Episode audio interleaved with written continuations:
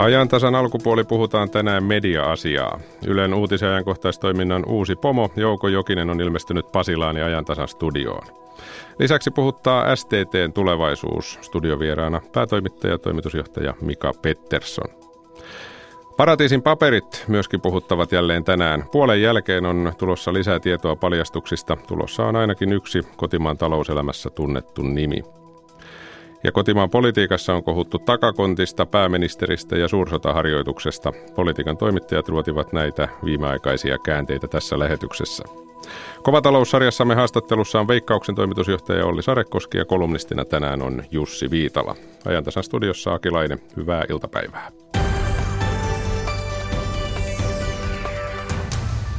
Media-asioilla siis aloitetaan. Tervetuloa studioon Jouko Jokinen. Kiitos. Tästä päivästä lähtien Ylen palkkalistoilla, mutta uutisia ja ajankohtaistoiminnan vastaava toimittaja ensi maanantaista lähtien. Niinkö se meni? Joo, Martin kanssa vaihdetaan pestiä sitten virallisesti ensi maanantaina. Tekisi mieli kysyä tässä kohtaa, kun olet nyt ensimmäistä päivää, että joko kaduttaa? Ei, mulla on tämä vatsamittari, että jos vatsa tuntuu hyvältä, niin asiat on kunnossa ja vatsa tuntuu edelleen erittäin hyvältä. Se on aika monella, monella hyvä mittari. Vakavasti puhuen, silloin tietysti kun olet tullut valituksia, et halunnut hirveästi linjata, eikä varmaan vieläkään ole minkään täydellisen kurssimuutoksen aikaa ainakaan, mutta minkälaisia ajatuksia ja linjauksia sinulla on ollut viikkoja aikaa miettiä, mihin asioihin pitäisi tarttua, kun tänne tulee? No ensimmäinen viesti oli silloin vainan aikana, että kaikki ne hankkeet, mitä ollaan tekemässä, niitä jatketaan ja että organisaatio ei jää odottamaan mitään, että tulee joku uusi henkilö jollekin postille ja, ja sen jälkeen aletaan tekemään, vaan nämä hyvät hankkeet, jotka yleensä on menossa, niin ne etenee, etenee myös ilman minua ja nyt sitten minun kanssani tästä eteenpäin. Ja totta kai viime viikkoina on hyvin tarkkaan tutkinut sitä, mitä Yleisradio tuottaa, sitä journalismia ja pari havaintoa siitä. Ensin se valtava määrä, mitä Yle tekee eri kanaviin. Sekä radio, TV että verkko. Ja minulla on tullut jopa vähän hengästynyt olo, että millä mä päätoimittajana pystyn seuraamaan sitä kaikkea, mitä me tuotamme.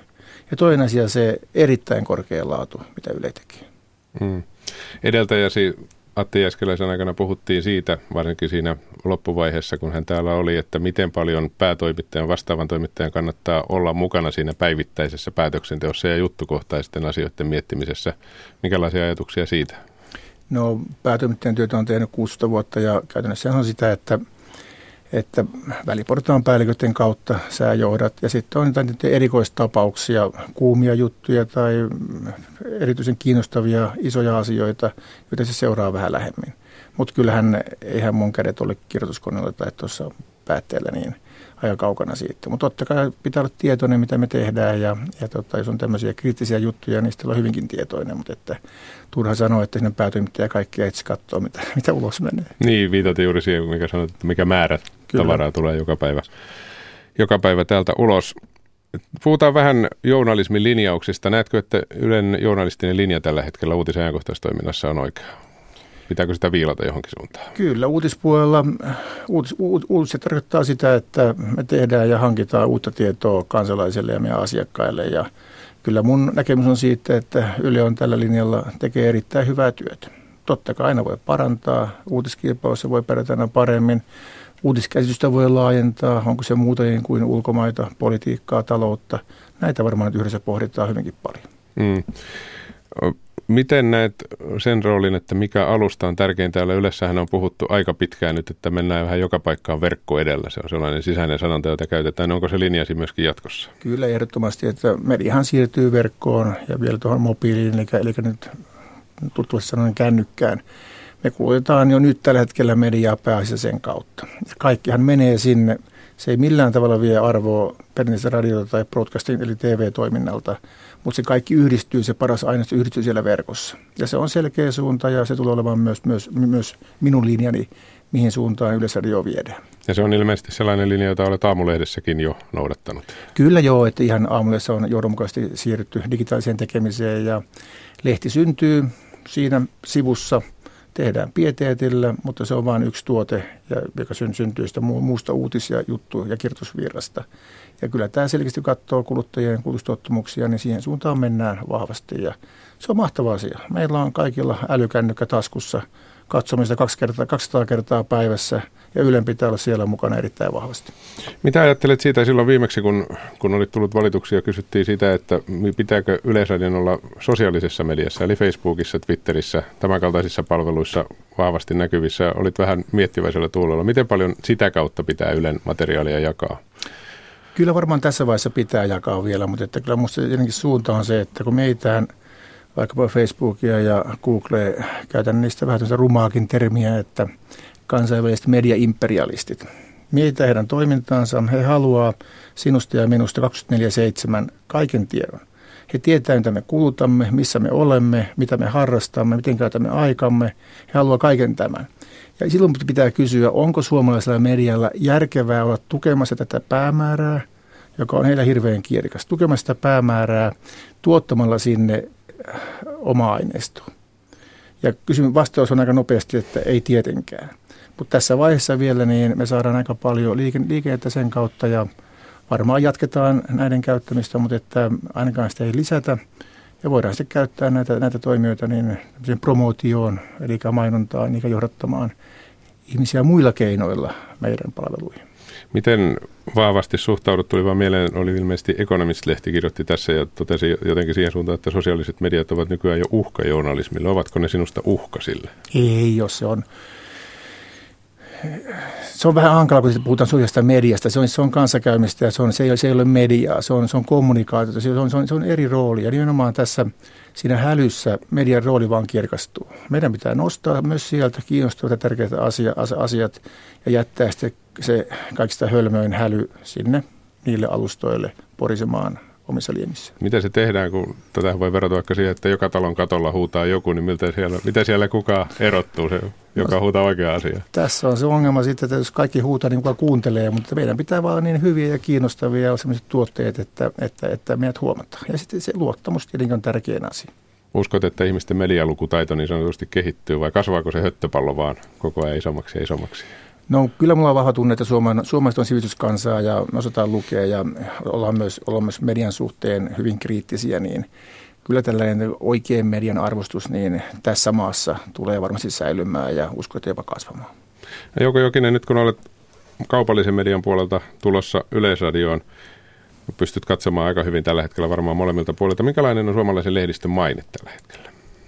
Maan sisällä nimenomaan tietysti. Kyllä se kohtuullisen hyvä on. Että tota, totta kai kritiikkiä esiintyy, niin kuin pitääkin esiintyä. Sehän, sehän kuuluu siihen, että ei ihan mikä ole täydellistä, mutta että, että nyt miettii vaikka meidän vahvaa maakuntalehdistöä, niin kyllä niiden asema ja maine on erittäin, erittäin vahva. Ja nyt olemme radiossa. Radio Suomessa puhutaan sen vuoksi vielä hetki radiosta ennen kuin mennään eteenpäin. Radiopäällikkö Maria Keskitalo kirjoitti jutussa, joka tälläkin hetkellä on nettisivuilla luettavissa tästä edessä olevasta radiouudistuksesta, että alkuvuoden 2000, nimenomaan Radio Suomen osalta, alkuvuoden 2018 aikana uudistamme kanavan keskipäivän ohjelmistoa niin, että koko Suomi pääsee kanavalla ääneen. Ja nyt puhutaan siis tästä ajankohdasta, jota tälläkin hetkellä eletään, eli pari ajantasaa Suomen radio yksi musiikkitunti siinä tällä hetkellä tulee noin suurin piirtein siinä maastossa. Kun uudistetaan radion ajankohtaisohjelmia, niin kun olet Jouko Jokinen senkin ohjelman vastaava toimittaja sitten tulevaisuudessa, niin mitä siinä sinun mielestäsi pitää olla? No musta on oleellista, että, että radio kuunnellessa ihminen, ihminen silloin päivällä tietää, mitä Suomessa tapahtuu. Tulee uutiset, niin kuin hyvin tällä hetkellä tulee sekä alueelliset että valtakunnan uutiset, mikä on tärkeää ja tärkeää. Ja sen jälkeen me saadaan taustutusta ja myös kiinnostavia aiheita nostettua esiin siellä. Ja oleellista on se, että kun Yleisradiolla on täysin ylivertainen maakunnallinen verkosto, 400 toimijaa ympäri Suomea, että Suomi kuuluu koko Suomessa hyvin. Se kuuluu nytkin kohtuullisen hyvin, mutta kuuluu vielä paremmin jatkossa. Enkä halua mitään semmoisia niin kamera tai mikrofoni kiertää katsauksia joihinkin kesäjuhliin tai, tai kirputoreille, vaan sitä, sitä ihan tiukkaa asiaa, mitä maakunnassa tehdään tälläkin hetkellä erittäin paljon. Sieltä voidaan nostaa tosi paljon hyviä aiheita myös tänne valtakunnan verkkoon. Tästä varmaan Joko Jokinen puhumme lisää sitten, kun aihe on ajankohtaisempi, mitä tehdään, mutta tässä vaiheessa otetaan keskusteluun mukaan myöskin STT vastaava päätoimittaja ja toimitusjohtaja Mika Pettersson. Tervetuloa. Kiitos. Kysytään nyt ensin, kun kuuntelit joukon linjauksia Yleisradiosta, niin mitäs ajatuksia heräsi? Varmaan raksutti korvien välissä jotain. Joo, totta kai raksuttaa tietysti se, että tämä on niin iso talo, että, että kuuntelen, kuuntelen tota joukon käsitystä siihen, että mihin hän voi heti ensimmäisenä päivinä vaikuttaa, niin, niin on, on hyvä, että hänellä on itsellään rajallinen käsitys siitä, että ihan joka asia ei pidä mennä heti sorkkimaan ja katsoa, miten tehdään. Että, että tuota, varmasti tämä organisaation koko on erilainen kuin se, se missä Jouko on, on aikaisemmin toiminut. Että se asettaa kyllä niin kuin, niin kuin muodikkaasti sanotaan, niin haasteita. Mm, joo, nykyään ei ole mitään ongelmia, eikä tässä nyt varsinaisesti varmaan olekaan, vaan haasteita. Mutta olet Mika täällä sen takia, että STT on ollut itsekin uutistoimistona otsikoissa aika paljon viime aikoina. STTn tulevaisuudesta on monennäköistä käsitystä. Mikä on toimitusjohtajan tilannekatsaus tällä hetkellä, missä mennään? Tilanne on, on vaikea. Se on, se on siis taloudellisesti vaikea. Meillä ei, niin kuin, meidän, meidän journalismi voi erittäin hyvin, mutta meidän, meidän asiakkaiden suomalaisen kaupallisen lehdistön tilanne on vaikea, mikä heijastuu STT ja on viimeiset vuodet heijastunut sinne voimakkaasti, koska me ollaan kuitenkin ikään kuin ulkoistuskumppani heille. Ja nyt se tilanne on kärjistynyt siihen, että ensi vuoden budjetteja kun on rakennettu, niin meiltä puuttuu merkittävästi rahaa, jotta me selviäisimme. Ja nyt siihen haetaan ratkaisuja. Vaan hirveän toiveikas siitä, että se ratkaisu löytyy, mutta erittäin työlästä se on tällä hetkellä. Samalla organisaatio toimii niin kuin se on toiminut, toiminut ennenkin hienosti, huolimatta siitä, että kaikki tietää, että ollaan vähän vedenjakajalla. Minkälaisia ratkaisuja siihen voisi löytyä? Mitä niistä voi kertoa?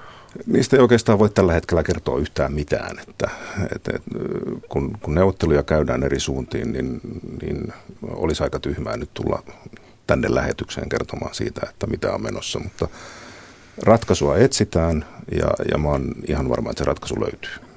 Yleisradio on nykyään jälleen STTn asiakas. Oliko sillä tähän kokonaisuuteen minkälainen merkitys? Silloin oli val, silloin valtava merkitys. Meille silloin, silloin merkitystä paitsi niin kuin rahassa, jossa Yleisradio on, on meidän tällä hetkellä varmaan suurin, suurimpia asiakkaita, en nyt ihan täsmälleen muista, mutta myöskin symbolisesti, koska kun mä aloitin vuonna 2006 STTssä tässä hommassa, niin, niin Yle oli juuri lähtenyt silloin pois. Ja nyt saatiin sitten takaisin. Ja Ylen ja STT-liitto on mun mielestä hyvin oleellinen monellakin tavalla. Mutta silloin, silloin oli myöskin suuri symboliarvo, että Yle palasi. Mm. Ruotsinkielinen FNB ilmoitti, että laitetaan lappu luukulle se oli ilmeisesti sellainen, että siihen ei vaihtoehtoja löytynyt. Siellä ei ollut mitään vaihtoehtoa, kun ruotsinkielinen kaupallinen media päätti irtautua taloudellisista syistä ja muista syistä, joita he ovat itse sanonut julkisuuteen, niin, niin vaihtoehtoja ei ollut. Se on hyvin kipeä ratkaisu meille myöskin, myöskin näin historiallisessa katsannossa, koska STT on ollut aina kaksikielinen, niin siinä lohkastiin aika iso pala STT-identiteettiä. Puhumattakaan siitä, että viime viikolla jouduin irtisanomaan FNBn henkilöstöä ja ne on, ne on aina ihan kammottavia hommia. Jouko Jokinen, miten STT-merkitystä maakuntalehdille arvioisit tällä hetkellä? Mun näkemys on se, että, että se, on, se on kyllä erittäin, erittäin suuri. Että vaikka meillä on, on, on erilaisia Helsingin toimituksia eri lehdillä ollut ja valtakunnan uutisia saadaan myös muuta kuin STTn kautta, niin kyllä STT on ollut se turvaverkko – toimituksille. Se on ollut sekä su- uutissuunnittelussa, tapahtumasuunnittelussa että myös tämmöisessä päivittäisessä 24-7 työssä. Ulkomaan uutisoinnissa se on aivan oleellinen usealle maakuntalehdelle. Ja mä oonkin sanonut, että tiedän hyvin läheltä STTn ongelmat, ongelmat mutta että jos STT ei olisi olemassa, niin uskoisin, että suomalainen lehdistö alkaisi nyt rakentamaan jotain vastaavaa organisaatiota, koska on niin paljon asioita, joita kannattaa tehdä yhdessä mietitään 27 toimintaa, yöpäivystykset, uutissuunnittelut, tällaiset asiat, joissa emme suinkaan kilpaile. Niin, onko se niin päin, että nimenomaan maakuntalehdet tarvitsevat STT enemmän, vai onko se symbioosi, että molemmat tarvitsevat toisiaan? Kummin päin se menee? Kyllä molemmat tarvitsevat toisiaan ja toisiaan, ja, tota, ja monelle pienelle maakuntalehdelle STT olemassaolo on täysin eliehto. Mikä se, Mika Pettersson, sitten on tullut, tultu siihen tilanteeseen, että kuitenkin niitä asiakkaita ei tahdo riittää, jos tarve on kova? meillä on hyvin pitkäaikainen kaupallisen median ahdinko ollut, siis vuosikausia jatkunut, jolloin, jolloin koko taloudellinen logiikka lehdistön, kaupallisen lehdistön on, on murtunut monellakin tavalla. Ja, ja tämä kehitys on johtanut siihen, että meidän asiakkaalta, STTn asiakkaalta, käytettävissä olevat varat on huomattavasti pienemmät kuin ennen. Ja silloin he joutuu priorisoimaan sitten asioita, että että hakeeko he säästöjä omasta toiminnastaan vai hakeeko he ulkoistuskumppanilta. Ja nyt se on viime vuosina ikävä kyllä ollut sitten se ulkoistuskumppani, joka siinä on kärsinyt, eli me. Mm. Joo. Niin siis, niin kuin Mika sanoi, niin tämän uutisen taloudellinen arvohan on romahtanut, koska tällä hetkellä kaikki kierretään ja ihmiset saa sen uutiset, todelliset uutiset hyvin nopeasti ilmaisilla kanavilla. Se on yleisradio tai se on iltapäälehtiä tai vastaavia tai sitä sosiaalista mediaa. Eli sen taloudellinen arvo ei enää sama kuin se oli 10 tai 20 vuotta sitten. Ja se on vain totuus ja totta kai siinä vaiheessa silloin niin myös toimituksessa mietitään, että paljonko sitä kannattaa maksaa ikään kuin tukkukauppiaalle. Ja tämä on tämä median murroksen logiikka, joka näkyy, näkyy tällä tavalla. Mm. Nyt mä tuohon lisää vielä sen, joka, jonka tunnen kansainvälisestä yhteisöstä, uutistoimiston kansainvälisestä yhteisöstä, jonka tunnen hyvin, että missään enää ei se niin kutsuttu perusuutispalvelu, joka on se perinteinen tekstiuutinen, niin se ei ole enää missään uutistoimistolle kannattavaa liiketoimintaa. Vaan uutistoimistojen ongelmia on jouduttu sitten ratkomaan ympäri Euroopan hankkiutumalla muun liiketoiminnan pariin, hakemalla sieltä tukea, tai sitten on tullut tukea valtiolta. Jopa niin kuin Pohjoismaissa, että Pohjoismaissahan kaupallista lehdistöä muualla kuin Suomessa tuetaan aivan toisella tavalla kuin, kuin, kuin meillä on tapahtunut. Mutta että se uutistoimisto on se semmoinen, se mihin Jouko viittaa, se uutisen arvo. Mm. Se on vaan hävinnyt, sille, sille ei kerta kaikkiaan voi mitään, mutta uutistoimistot on joutunut sitten ratkomaan sitä asiaa tekemällä jotain muuta.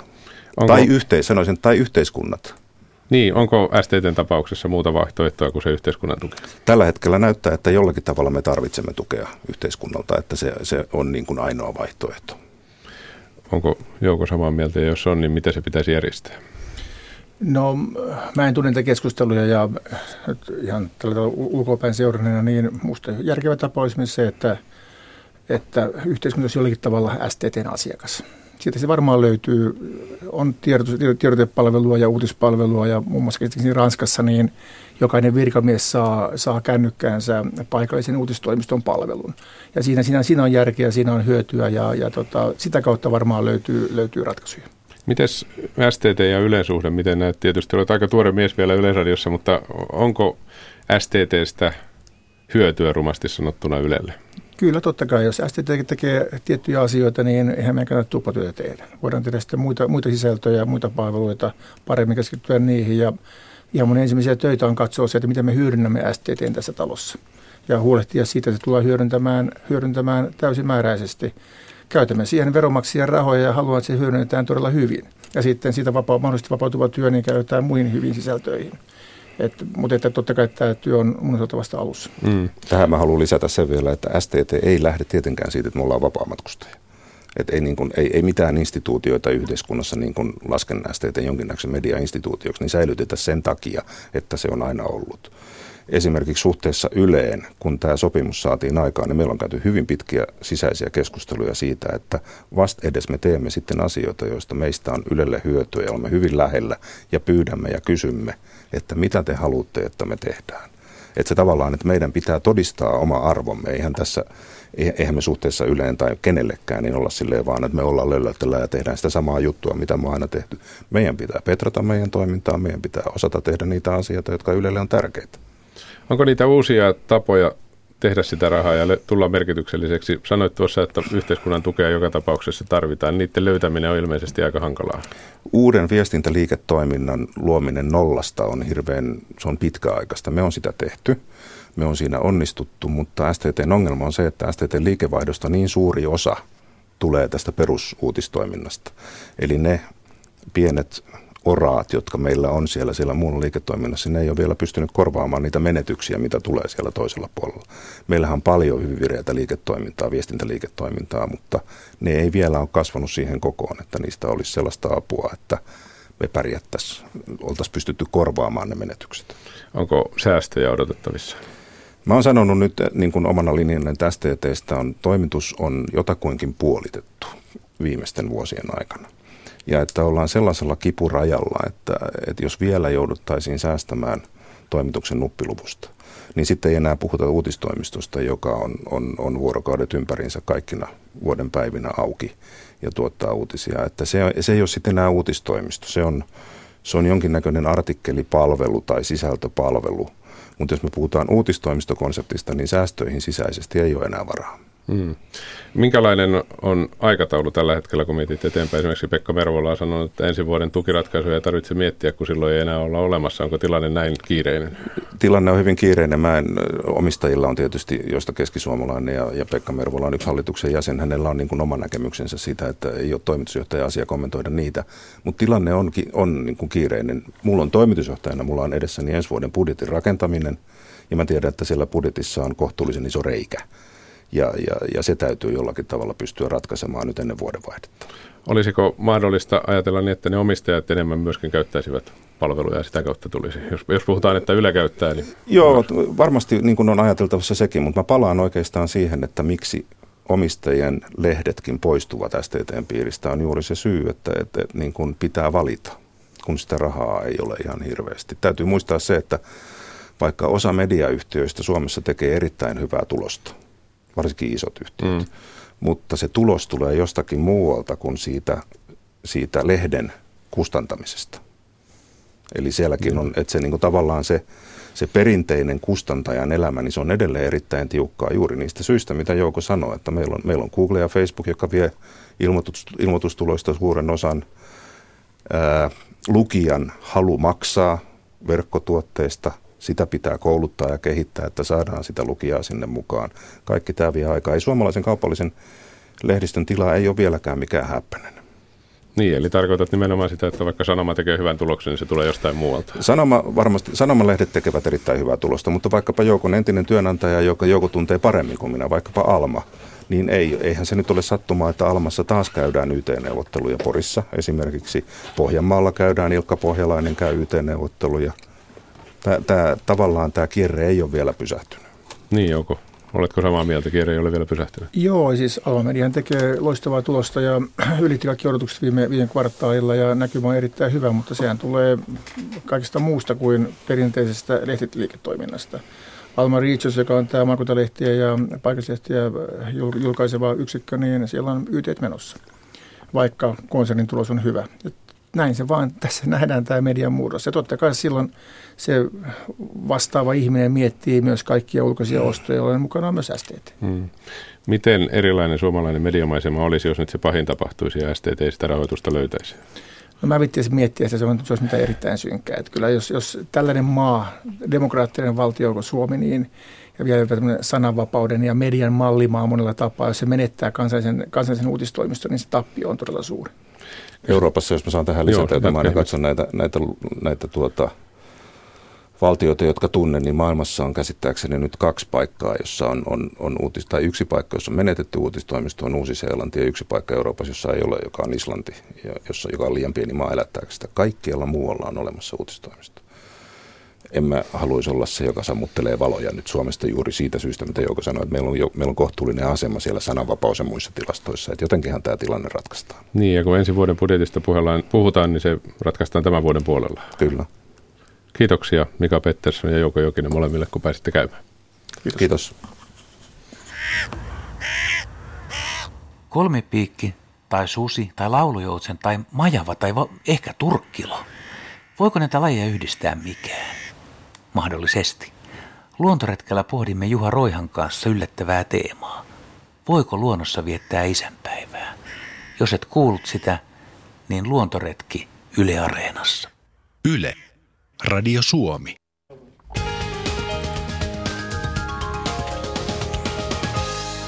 Liikennetiedote tie 3 Lempäälä. Liikennetiedote onnettomuudesta tilanne ohi. Siis tie 3 välillä Hämeenlinna Tampereen Lempäälässä kuljun liittymästä 6,3 kilometriä Sääksjärven liittymään suuntaan. Siellä tiellä 3 tilanne on ohi.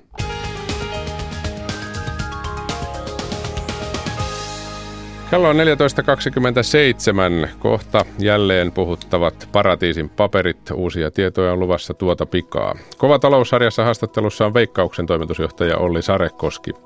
Politiikkaraati pohtii kotimaan politiikan viimeaikaisia käänteitä ja kolumnisti Jussi Viitala pohtii puolestaan luonnonsuojelua, mutta nyt kuitenkin Yle.fi tarjonta avaa Jari Mäkäräinen.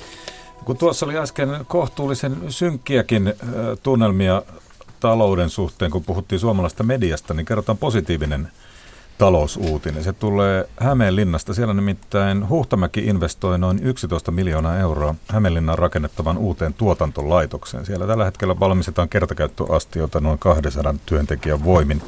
Tuotanto siirretään siellä nykyisestä 60-luvulla rakennetusta kiinteistöstä uudempiin ajanmukaisiin tiloihin ja pitäisi aloittaa keväällä 2019 toiminnan. Huhtamäkihän on jonkin kokoinen yritys. Heillä on ka- liki 80 tuotantolaitosta yhteensä 34 maassa. 17 600 työntekijää liikevaihto oli viime vuonna liki 2,9 miljardia euroa. Sitten varmaan tämäkin on positiivinen uutinen, nimittäin Turussa aloitti tänään uusi kaupunginjohtaja Minna Arve. Ja totta kai Yle on häntä haastatellut. Kuulemma kaupungintalon ovista on aamulla astunut nöyrä ja jopa liikuttunut kaupunginjohtaja. Kalenteri kuulemma ei ole kuitenkaan antanut aikaa enemmälle itse tutkiskelulle. Heti aamu kahdeksalta oli ryhmien puheenjohtajien kanssa sitten valtuustokokousta, konsernijaoston kokousta. Tämä Minna Arven virka on määräaikainen, kestää neljä vuotta. Hän seuraa siellä virassaan Aleksi Randellia, joka siirtyy rakennusteollisuus RTn toimitusjohtajaksi. Ja kuulemma hänen jäljiltä Turku on jäänyt hyvälle mallille. Talouden kasvussa on vauhti ja kaupunki kehittyy. Yrityksillä menee paremmin kuin pitkään aikaan. Näin siis tuore kaupunginjohtaja Minna Arve. Ja sitten lopuksi urheilua, mikä hänelle niin tärkeää ainakaan Italiassa kuin jalkapallo. Siellä kuulemma pelätään maailmanloppua tänä iltana. Mutta 69-vuotias Se matsi pitää katsoa. konkarivalmentaja Jean Pierre Ventura kertoo, että häneltä menisi kuukausia läpi, jos kävisi kaikki kansalaisten neuvot ennen ratkaisevaa MM-karsintaottelua. Niitä nimittäin on kuulemma tullut paljonkin mutta hän ymmärtää, miten Italia ja italialaiset toimivat. Se hänelle selitettiin heti, kun hän aloitti, mutta ei kuulemma tällaista osannut odottaa. Tänään tosiaan tilanne on se, että, että kun Ruotsi voitti avausosan 1-0 kotikentällä, kyse on siis jalkapallo MM-kisojen jatkokarsinnoista, niin otetaan huomioon se, että Italia jäi viimeksi 59 vuotta sitten ulos MM-kisosta, siis vuonna 58, niin tilanne on vähintäänkin huolestuttava ollut Italiassa. Maailman lopusta on tosiaan puhuttu ja tuota, sen sijaan sitten kun haastateltiin Italian kapteeni Gianluigi Buffonia, hän haluaisi nähdä kannustusta San Sirolla Milanossa illalla. Kun on aikaa jäljellä, on myös toivoa. Me taistelemme. On selvää, että kotiyleisen tuki ja iloinen asenne antaisivat meille lisävoimaa. Ja he myöntävät kyllä, että Ruotsi yllätti heidät fyysisellä ja aktiivisella pelitavalla – Tämän kovuuden sai kokea esimerkiksi tähtipuolustaja Leonardo Bonucci. Hänen nenänsä murtui Uula Toivosen kyynärpäästä. Ja tuota, siellä nyt sitten halutaan päästä, näin sanoo siis tämä valmentaja Ventura, että kisoihin pitää päästä pelaamalla jalkapalloa. Ja varmaan sitten Ruotsi tekee jotain muuta, en tiedä. Jännä matsi. Jännä matsi ja tosiaan yksin olla se Ruotsi sen ensimmäisen voitti, satoin katsomaan sen. Ja yksi varmaan vuoden hienoimmista jalkapallootteluista tänä iltana edessä, mutta kuitenkin vaikka Italiassa se elämä onkin osa jalkapalloa, niin se kuulemma menee, eikä jalkapallo osa elämää, niin se on kuitenkin vain jalkapalloa. Jaha, mutta sitten jatketaan illan MOT-tarjonnan pariin ja tällä kertaa on jälleen kohtuullisen kovia uutisia tulossa. Paratiisin paperit osa kaksi luvassa. MOT tuottaja Renny Jokelin, tervetuloa. Kiitos, kiitos. Mitäs kaikkea nyt sitten? Saat itse kertoa nimiä. No joo, me tuota niin, tänään illalla keskitytään Maltaan ja Maltan kaupparekisteriin ja siellä on todella Maltaan noin 350 suomalaista joko omistajana tai työntekijänä näissä yhtiöissä. Me kerrotaan aika outo ja koukeroinen monimutkainen tarina Nemea Pankin perustamisesta. Sen perusti kaksi suomalaista pankkiiria ja asiat ei mennyt ihan niin kuin piti.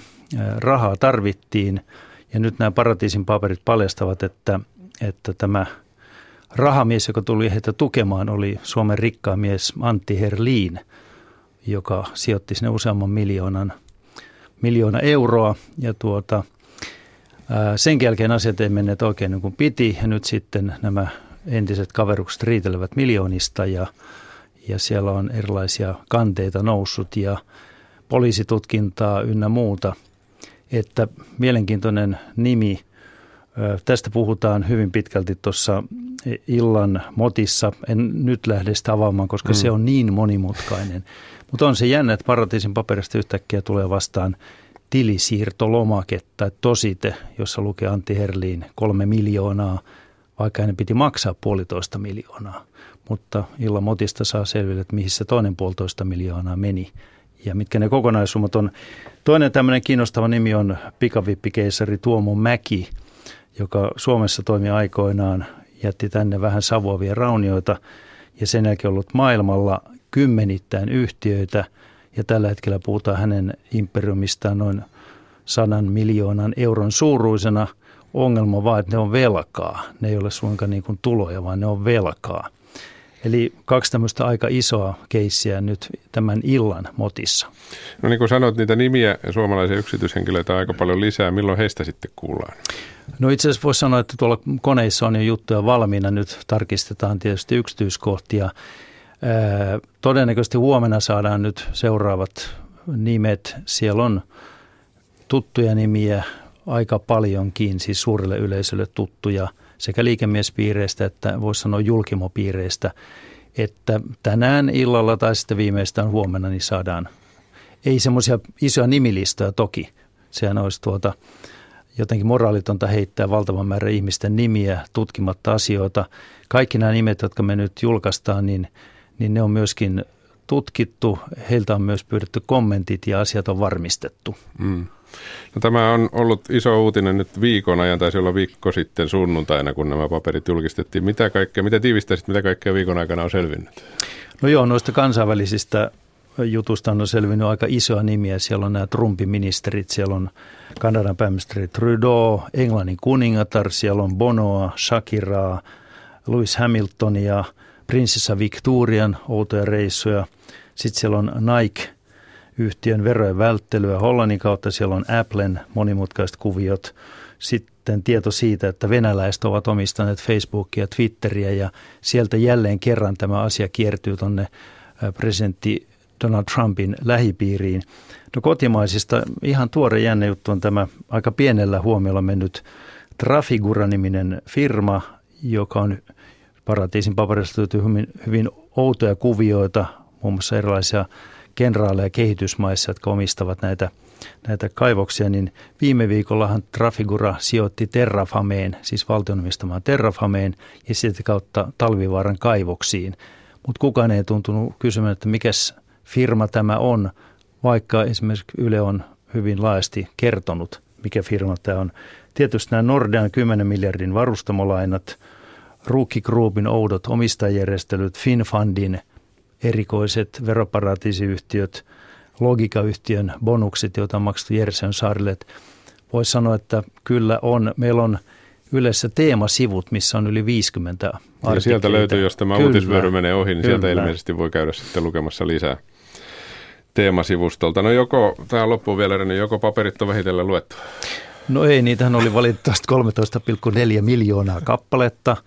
Niitä luetaan varmaan tässä muutaman päivän sisällä nämä suurimmat uutiset on tällä kertaa tehty, mutta kuten Panama-paperit, joista on puolitoista vuotta, niin sieltä löytyy edelleen uutta tavaraa. Se on vähän niin kuin nämä urheiludoping, että kun näitä papereita on ja niitä säilytään, niin sitten löydetään uusia keinoja tutkia ja ehditään tutkia, niin sitten vaan ehkä sieltä tulee niin sanottuja pelikieltoja vielä tässä myöhemminkin.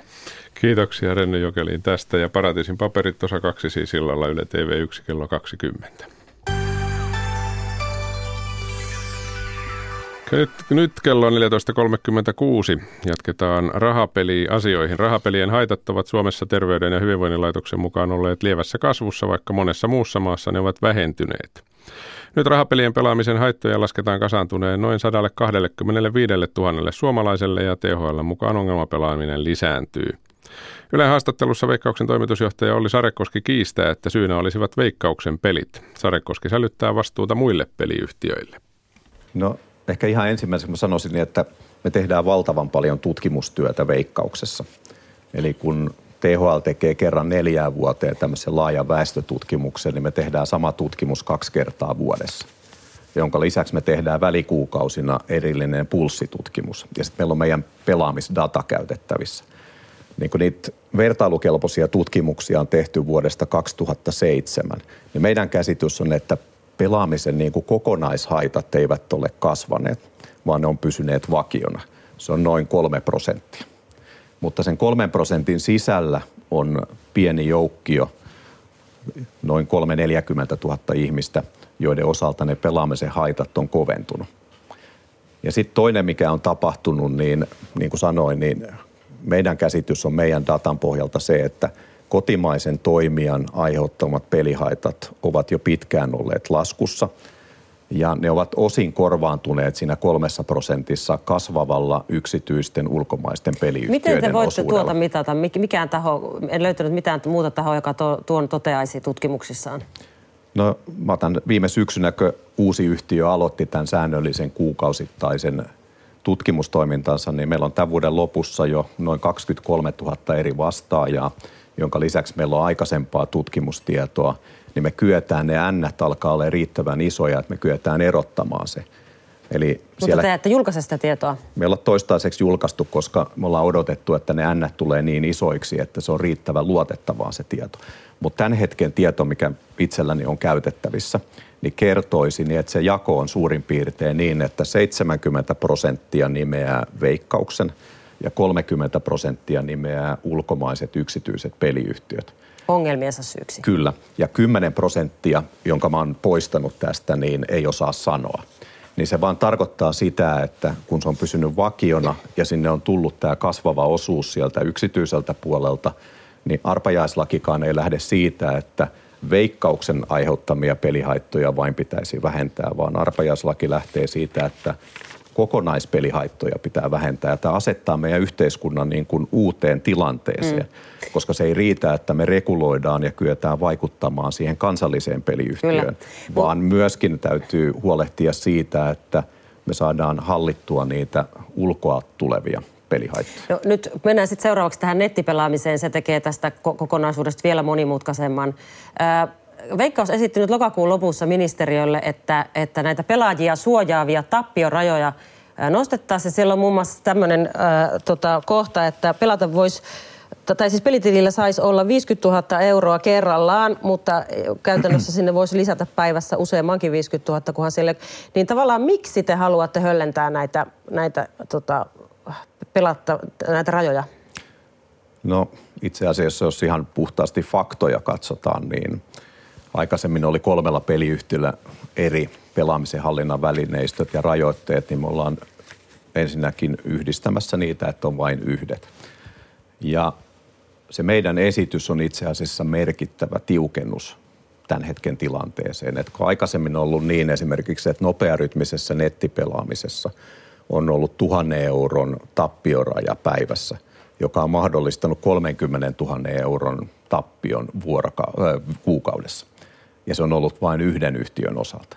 Niin nyt meidän esitys lähtee siitä, että kuukaudessa se maksimitappioraja tulee olemaan 2000 euroa.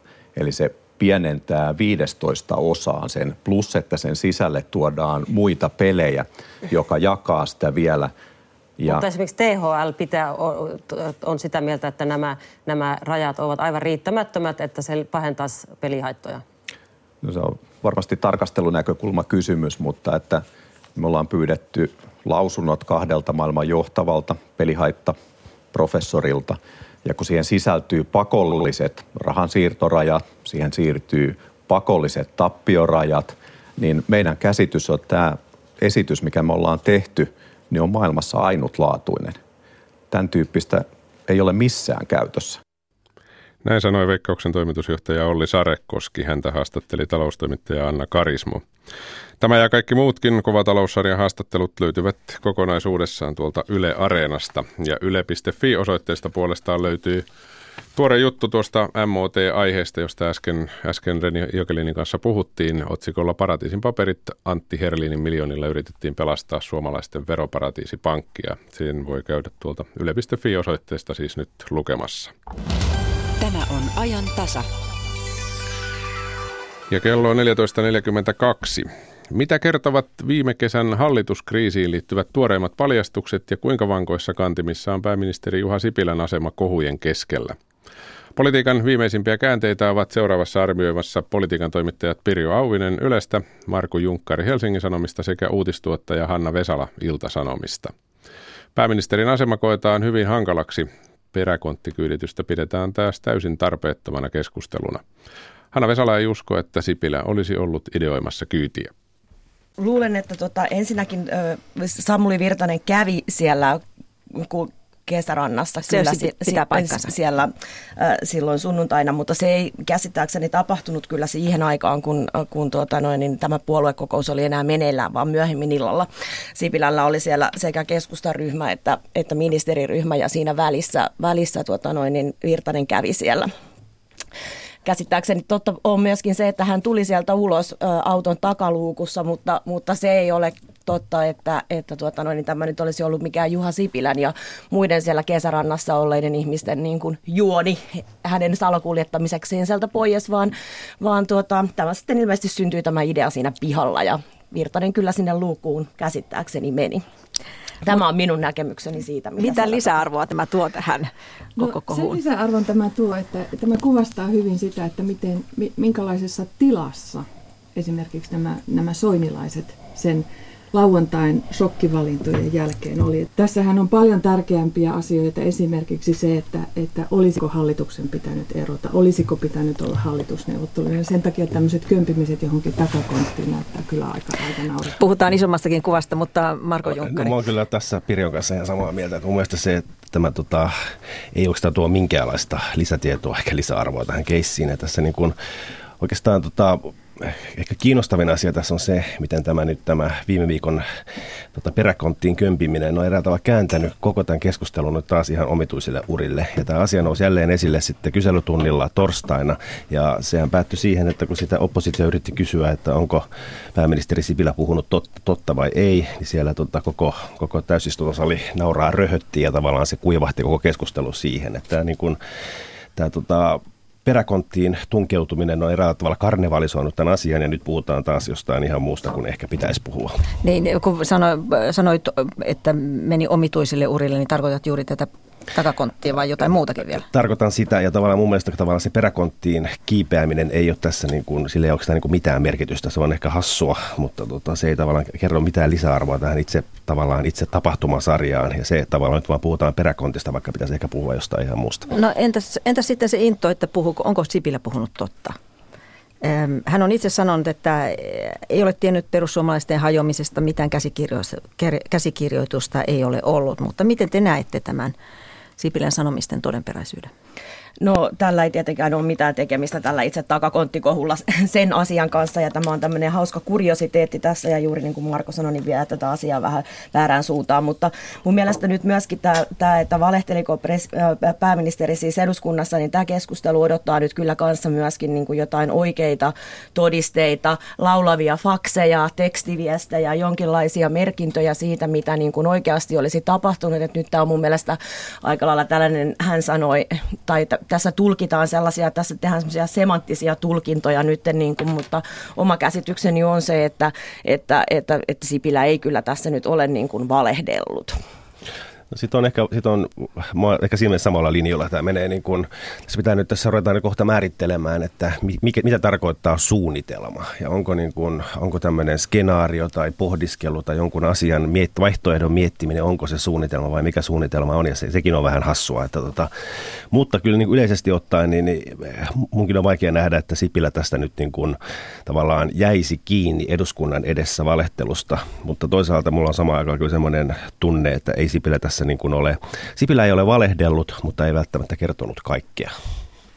Joo, itse kaipaan kanssa vielä kyllä näitä, jotka ovat vahvasti sitä mieltä, että, että on valehdellut, niin vaikka en ole mikään Sipilän puolustusasianajaja, niin tosiaan niin kuin lisää faktoja, että, että se, että, että pääministeri varautuu, esimerkiksi niin kuin miten hän on itse kertonut siitä puoluekokousta edeltävästä tiistai-illasta, että silloin hänen käsityksensä kääntyi, että, että siihen asti hän oli uskonut, että, että Sampo Terho on se seuraava puheenjohtaja, mutta sen jälkeen hänen, hänen nä- näkemyksensä muuttui, että hän alkoi uskoa tähän tota, halla voittoon. Niin se, että, että jos pääministeri miettii tämmöisiä, että, että entäs sitten jos näin käy, niin, niin, niin se kuuluu hänen, työ, hänen työnkuvaansa. Niin no miksi hän sitten sitä niin ponnekkaasti kiistää, kun tuntuu todellakin ihan luonnolliselta, että näitä asioita olisi näitä pohdittu. Ja näitä asioita on pohdittu ei vaan silloin puoluekokousta edeltävänä tiistaina, vai onhan näitä pohdittu viikkokausia oikeastaan koko viime kevät. Siitä lähtien, kun tiedettiin, että Timo Soini väistyy ja halla halla lähtee ehdolle. Että kyllähän näitä on pyöritelty isoissa porukoissa ja pienissä porukoissa, mutta se ei kumminkaan tarkoita sitä, että olisi ollut joku suunnitelma, että missä olisi nähty, että tämä tulee olemaan tämä lopputulos. Ja se on tässä ehkä se iso kysymys. Ja että tämä olisi ollut se tavoite, että nimenomaan se puolueen hajottaminen olisi ollut se tavoite. Ja sittenhän on olemassa vielä tämä tarina siitä, että, että keskusta ja kokoomus olisi nimenomaan halunnut pistää perussuomalaiset liho, lihoiksi, että se ikään kuin poliittisesti hyödyttäisi heitä. Niin lisää, lisää faktoja, kiitos. Ei, ei, ei, en osta ihan näillä, näillä tiedoilla vielä. Entä Hanna Vesa? Niin kuin tässä tavallaan niin kuin jotenkin tämä keskustelu hairahtuu niin kuin tavallaan, että puhutaan ka, niin kuin jotenkin kahdesta eri asiasta. Että siis äh, Juha Sipilä kiistää sen, sen, sen asian, mitä, kysyttiin, mitä häneltä kysyttiin eduskunnan kyselytunnilta.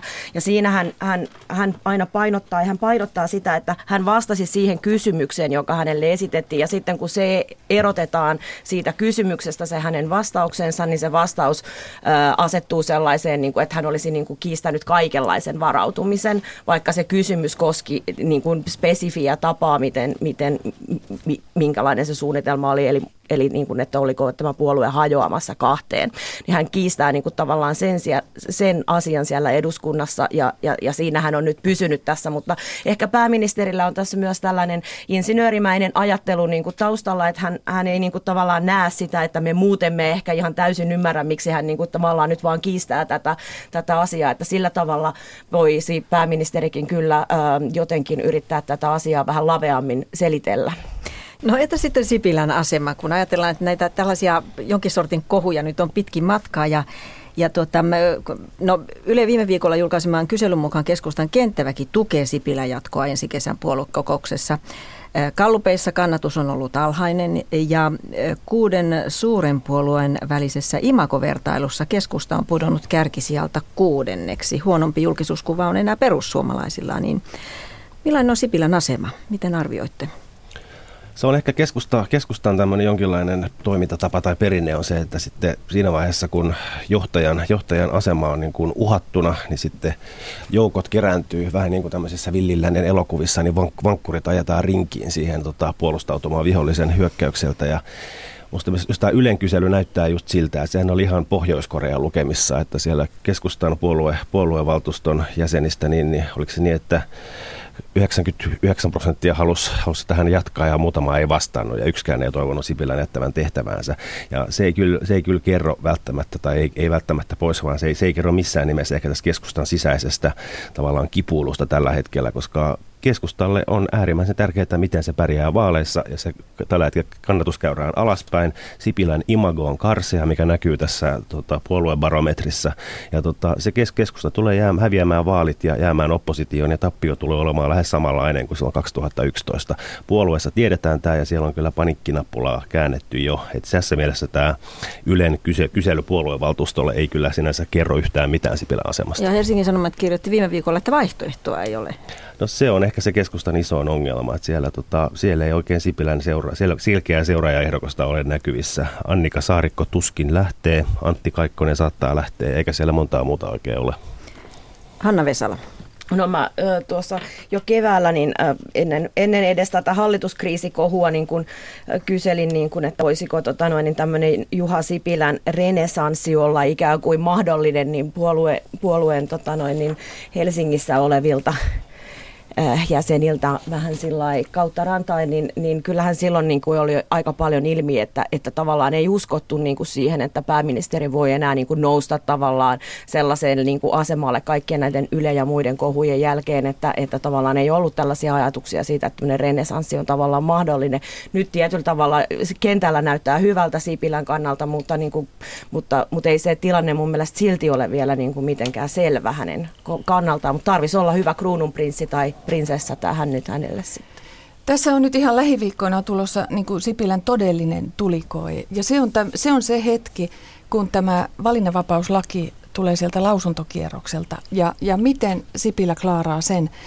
Koko, ö, kokoomus tuskin lähtee suostuu suuriin muutoksiin siinä näiden lausuntojen jälkeen. Keskusta on laittanut ehdoksi, että jos lausunnot ovat, ovat hyvin kriittisiä, niin tuota esitystä täytyy, täytyy muuttaa. Ja samoilla linjoilla on siniset. Ja tämä on nyt semmoinen paikka, että jos kokoomus siinä vetää tiukkaa linjaa, niin siinä voi olla niin, että, että, että se jälleen karahtaa tämä, tämä koko suuri, so, suuri sote-suunnitelma. Ja tämä voi olla Sipilän kannalta ihan se ratkaiseva.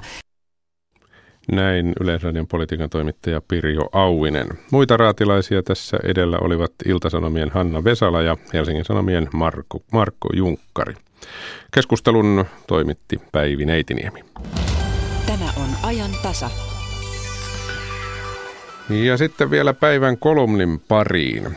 Maanantain eli tämän päivän kolumnistimme Jussi Viitala puolustaa pienen turkimusojan raakkuja ja taimenia ja perustelee, miksi meidän muidenkin kannattaisi suojella luontoa. Luonnonsuojelu koostuu usein pienistä teoista pienten kohteiden hyväksi. Monista sellaisista yhdessä rakentuu kuitenkin maailmanlaajuinen rintama yhä ahtaamalle joutuvan luonnon, eliöiden ja niiden elinympäristöjen puolustamiseksi.